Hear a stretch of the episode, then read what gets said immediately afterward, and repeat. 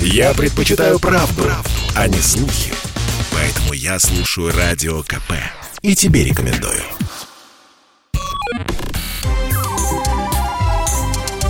Не отключайте питание радиоприемников. Начинается передача данных. Здравствуйте, друзья. Это передача данных, у микрофона Мария Баченина. Сегодня у меня в гостях магистр психологии, психолог спорта, сотрудник Московского центра исследований видеоигр, член экспертного совета по развитию киберспорта при Госдуме, основатель и главред информационного проекта «Игрология», который получил престижную премию Рунета в 2020-м, эксперт кластера РАЭК «Игровая индустрия и киберспорт» Ольга Морозова. Ольга, здравствуйте. Здравствуйте. Ну вот после такого представления слышать столь нежный голос, сразу хочется сказать, как вас угораздило. Но это не относится к нашей программе, и психолог здесь вы, а не я. Я на серьезный лад сейчас попытаюсь настроиться, потому что когда я заявила, что хочу поговорить о гейминге, о геймификации нашей жизни, все сразу вокруг, я имею в виду редакцию «Комсомолки», стали говорить, да, конечно, особенно сейчас это актуально. Ну, я думаю, ни для кого не секрет. Я напомню, после нескольких трагедий со стрельбой в учебных заведениях, почти все, и даже глава Татарстана, который давал интервью, говорили о том, что шутеры, игры, в которых стреляют, это плохо, нужно ограничить, запретить, лимитировать. Вот скажите мне, пожалуйста, как эксперт, нужно ограничить, запретить, лимитировать? И в том, что произошло, есть вина, ну или часть вины видеоигр? Да, этот вопрос мне очень часто задают. Само собой, очень актуальная тема. Скажу сразу четко, что нет никаких оснований научных говорить, что видеоигры могут подталкивать кого-либо к преступлениям. Сейчас, если смотреть на все исследования, проведенные, просто нет никаких данных, которые могли бы оправдывать такие заявления. Тогда почему люди, у которых есть возможность получить консультацию вашу, ваших коллег, людей, которые исследуют игры, выходят на телеканалы, в радиоэфиры, говорят о том, что шутинг нужно запретить, шутинг нужно запретить, а шутеры, вот то, о чем мы сейчас говорим? Потому что это очень удобный козел отпущения, я бы сказала. То, что вот вы упоминали, там вот последние расстрелы в школах у нас, это стремление сваливать вину на видеоигры, это происходит по всему миру, в США, в Европе. Постоянно, как только случается какой-то массовый расстрел, совершенный чаще всего именно молодым человеком, то есть человеком молодого возраста, я просто пытаюсь отвести, что, конечно, это случается не только, когда делают это мальчики, но и девочки тоже. СМИ, политики сваливают вину на видеоигры. Это некая традиция, что ли, сейчас уже. Так вот, почему это происходит? Потому что необходимо отвести, мне кажется, внимание от реальных проблем, от того, что, например, неадекватно существует поддержка психологическая в школах сейчас, что там неквалифицированные специалисты-психологи, если вообще есть они, если бюджет вообще на это позволяет, что родители, учителя не проинформированы, как быть, если ребенок проявляет какие-то признаки, что он не удовлетворен жизнью, что ему сложно социализироваться, очень мало знания просто, да, о том, как с этим быть. Я сейчас не пытаюсь сказать, что такое информирование бы решило все проблемы, потому что, как я упоминала, склонность к преступлениям очень часто все-таки обусловлена психическими расстройствами, обусловлена генами, но все равно, да, снижается вероятность, повышается вероятность отследить, поймать заранее. Да. Мне очень нравится мысль моего коллеги Егора Соколова, которую он в своей статье изложил не столь давно, что видеоигры используют также у нас в обществе как объяснительный принцип. Когда люди пишут и читают о преступлениях, им важно понять не само преступление, а преступника, прочертить связь между образом жизни человека, его характером, тем, что о нем думали люди, с его животным поступком. И это понимание очень часто затруднено тем, что психические отклонения неочевидно отражаются в поведении и внешности. И убийство не всегда совершают отморозки, какие-то проблемные подростки, которые постоянно пьют пиво в подворотнях. Нет, очень часто даже массовые расстрелы совершаются молодыми отличниками из вполне нормальных семей. Такое случается. И вот прорыв безумия в таком тихом омуте, он смущает, пугает, и общество пытается найти какое-то легкое объяснение. И на выручку тут приходят видеоигры. И не только видеоигры, очень часто просто новые технологии. Удобно думать, что это действует как укус вампира, что вот человек поиграл и заразился злом, Так-то он был нормальный, но вот это его свело с правильной тропинки, и он превращается в убийцу помимо собственной воли. И есть очень интересные исследования СМИ, которые показывают, что как раз видеоигры чаще упоминаются, когда человек, совершивший поступок, не соответствует образу преступника. Вот не знаю, насколько вам это интересно, но в США в новостных заметках о расстрелах в школах американские СМИ в 9 раз чаще упоминают видеоигры, если стрелявший был белым. Да, если акт насилия совершается представителем расовых меньшинств, то люди как бы не чувствуют необходимости найти внешнее объяснение, так как раса агрессора как бы четко соответствует их стереотипным представлениям о том, как должен выглядеть жестокий преступник. И, соответственно, им не нужно упоминать видеоигры, им не нужно рассказывать, что были видеоигры. Журналисты не хотят это делать, люди не задаются этим вопросом. Соответственно, если же это молодой отличник из нормальной семьи, то там как раз начинается поиск. Причину. И СМИ, да, СМИ, политики, они играют на вот это вот потребности, нужде в объяснительном принципе. И мы то же самое видели с другими технологиями. До появления видеоигр было жестокое телевидение, те же самые настроения, те же самые аргументы. Вот в 60-70-е годы, 60-80-е, я бы сказала, годы происходил страшный всплеск преступности на Западе, особенно в США, и к концу 70-х люди начали судорожно искать источник всех зол, и телевидение как раз оказалось легкой мишенью. И там тоже выступили какие-то ученые, которые на основе шатких довольно данных заявили, что да, может быть, какая-то связь есть, и все это начало раскручиваться, там подоспели новости, что в Южной Африке после введения телевидения в 1975 году тоже выросла преступность, и что там в Канаде в маленьких городках подростки начали вести себя агрессивнее после введения телевидения, и просто началась паника, моральная паника в обществе. Но сейчас, конечно, уже по прошествию десятилетий мы можем смотреть на это более рационально, мы можем прямо отслеживать графики, строить там, сколько было крови на экране, и как это совпадало или не совпадало с всплеском преступности, мы видим, что связи на самом деле очень случайны.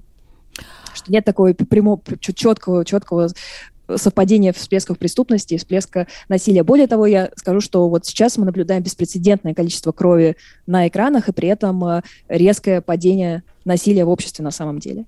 И то же самое с видеоиграми. Были прям прочерчены тренды, и показано, что вообще-то у нас резкое происходит падение подростковой преступности, в то же время как повышается резко потребление жестоких видеоигр, увлечение шутерами. Вот в США, например, где шутеры особенно популярны, мы наблюдаем прямо вот X такой вот в трендах, да, что резкий всплеск любви к шутерам, резкое падение на 80% за там, 10 лет подростковой преступности.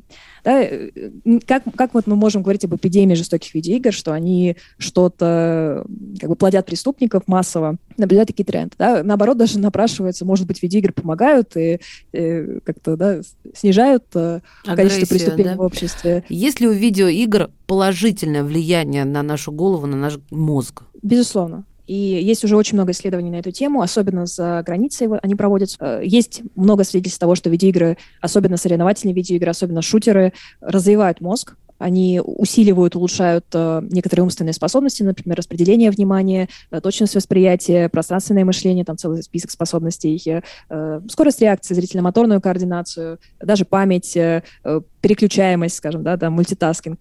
Очень-очень длинный список того, что видеоигры именно развивают. Причем я подчеркиваю именно развивают то, что есть исследования, которые просто сравнивают геймеров и неиграющих людей и получают, что геймеры соображают лучше именно в плане вот этих сырых умственных способностей. Но есть даже исследования, в которых неиграющих людей тренируют в лаборатории в течение многих часов играть в видеоигры, как раз чаще всего шутеры, и наблюдают улучшение этих способностей. Но понятное дело, что видеоигры дарят расслабление, счастье, позитивные эмоции, казуальные видеоигры, в которые многие взрослые любят играть.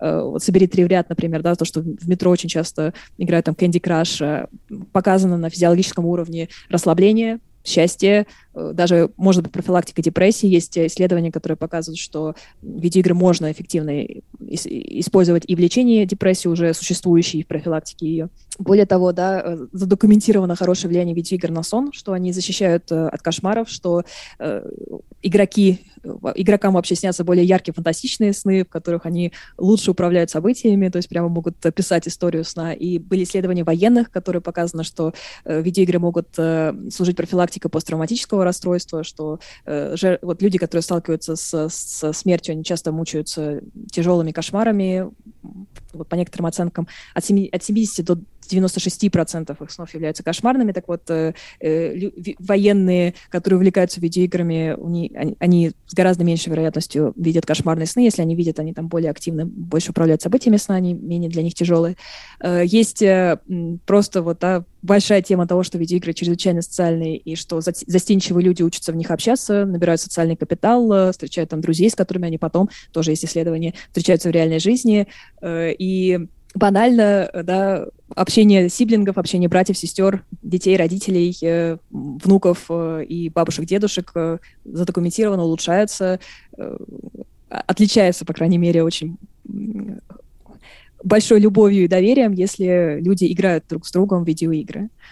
И, конечно же, видеоигры перемещают людей в другие исторические периоды, рассказывают чрезвычайно интересные истории, ставят перед ними сложные моральные вопросы.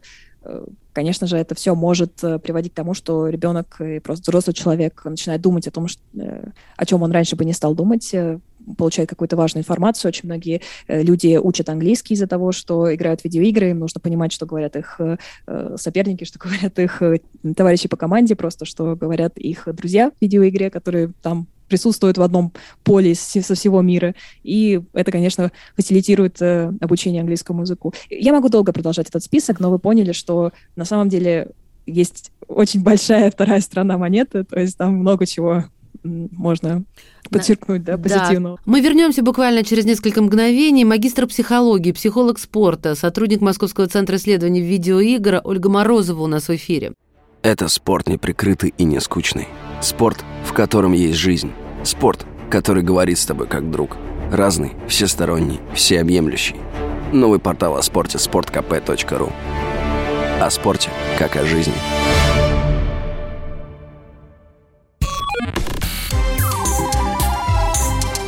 Не отключайте питание радиоприемников. Начинается передача данных. И снова здравствуйте, это передача данных. У микрофона Мария Баченина. У нас в эфире магистр психологии, психолог спорта, сотрудник Московского центра исследований видеоигр, член экспертного совета по развитию киберспорта при Государственной Думе, основатель и главред информационного проекта «Игрология», который получил престижную премию Рунета 2020, эксперт кластера РАЭК, игровая индустрия и киберспорт. И это все о ней. Ольга Морозова. Ольга, я вот о чем хотела спросить. Существует ли, на ваш взгляд, зависимость от игр? Зависимость от видеоигр в каком-то смысле, безусловно, существует. То есть мы наблюдаем действительно случаи, когда люди сильно подсаживаются на видеоигры, проводят в них все свое время, не имеют никаких контактов за пределами игры, да и в играх тоже не имеют, ни с кем не общаются, не способны делать никакую работу, ничего больше их не интересует, они забывают о личной гигиене, просто не принимают душ, не чистят зубы. Такие случаи есть. Они есть, они случаются по всему миру, они выглядят примерно одинаково, поэтому, само собой, ученые, медики рассуждают об игровой зависимости. Однако это не так все просто, мы не можем просто сказать, вот игровая зависимость есть, и более того, она не была признана официально, она не, скажем, не являлась официально болезнью до недавних пор. Более того, я бы сказала даже, что и сегодня она не является официально признана болезнью. Есть в психиатрии и вообще в медицине специальные документы, которые предписывают, как диагностировать болезни, расстройства, скажем так, на какие симптомы обращать внимание, что является достаточным, чтобы поставить человеку диагноз. Конечно же, психиатры по-хорошему не работают просто из своей интуиции, не опираются на какие-то свои фантазии, все нормировано. Есть специальные документы. Там, увлекаясь видеоиграми, люди много думают о них, много посвящают им времени, стараются развивать свои способности, навыки, чтобы выигрывать. И это само по себе не является болезненным. Это может выглядеть болезненным для человека, который не играет, который не понимает, что происходит, просто смотрит со стороны и видит, что их любимый, их ребенок сидит часами за этим вот экраном, казалось бы, ничего не делает. Здесь нужно проявлять большую осторожность. Более того, я вам сразу скажу, что проводились самые разные исследования, которые пытались оценить количество зависимых людей в мире, и это сделать, на самом деле, очень сложно. Особенно это сложно было делать, когда не было официальных критериев, но сейчас по оценкам по-настоящему зависимых людей, которым вот можно поставить диагноз игровая зависимость, их меньше 1% среди всех игроков. Меньше 1%, да. В зоне риска, скажем так, проблемных геймеров, которые еще независимы, но которые склоняются к этому, которые могут упасть в игровую зависимость, там вот оценки больше, где-то от 1 до 5%. Там исследования разных стран приводят разную статистику, но вот где-то, да, 1,5-5% среди детей и взрослых — это люди, которые уязвимы, скажем так. Если ребенок, вот ты говоришь ему, родитель ему говорит: все, хватит играть, садись, делай уроки, и он, пока тебя не упросит еще на час, соответственно, не успокоится. Или же он начинает там играть ночью, когда все спят, чтобы иметь возможность. Вот это не обязательно зависимость. Я верно вас поняла? Не обязательно, совершенно не обязательно. Угу. У ребенка могут быть самые разные причины, почему он вовлекается в видеоигры таким образом. Но возможно, это в видеоиграх вопросы к детскому психологу. Да. Да. Возможно, происходит в видеоиграх что-то важное, возможно, просто в школе у него проблемы, и нужно разрешить проблемы в школе, чтобы он перестал избегать эти домашние задания, перестал избегать школу. То есть, да, там много полутонов, но я хочу подчеркнуть, что для большинства детей видеоигры — это здоровое занятие, и более того, были масштабные исследования успеваемости школьников, которые показали, что нет никаких отличий между школьниками, которые играют в видеоигры, и школьниками, которые не играют в видеоигры, в среднем. То есть, да, есть, конечно, школьники, у которых видеоигры, скажем так, им повредили их школьной успеваемости, но есть школьники, которые в видеоигры помогли, также и многочисленные школьники, которые не играют в видеоигры, в них такую роль играют телевидение, книги, что угодно, занятия футболом. Да, в итоге, когда мы смотрим на общую массу учеников, мы не видим никакой эпидемии любви к видеоиграм, которая приводит к массовому снижению успеваемости. Нет, были исследования там на 192 тысячах школьников из 23 стран ОСР, которые показали, что ничего, вот, никаких серьезных отличий в тестовых баллах по математике, чтению, естественно, науку мы не наблюдаем. Вот киберспорт, многие говорят, это серьезно, да вы что, какой это спорт?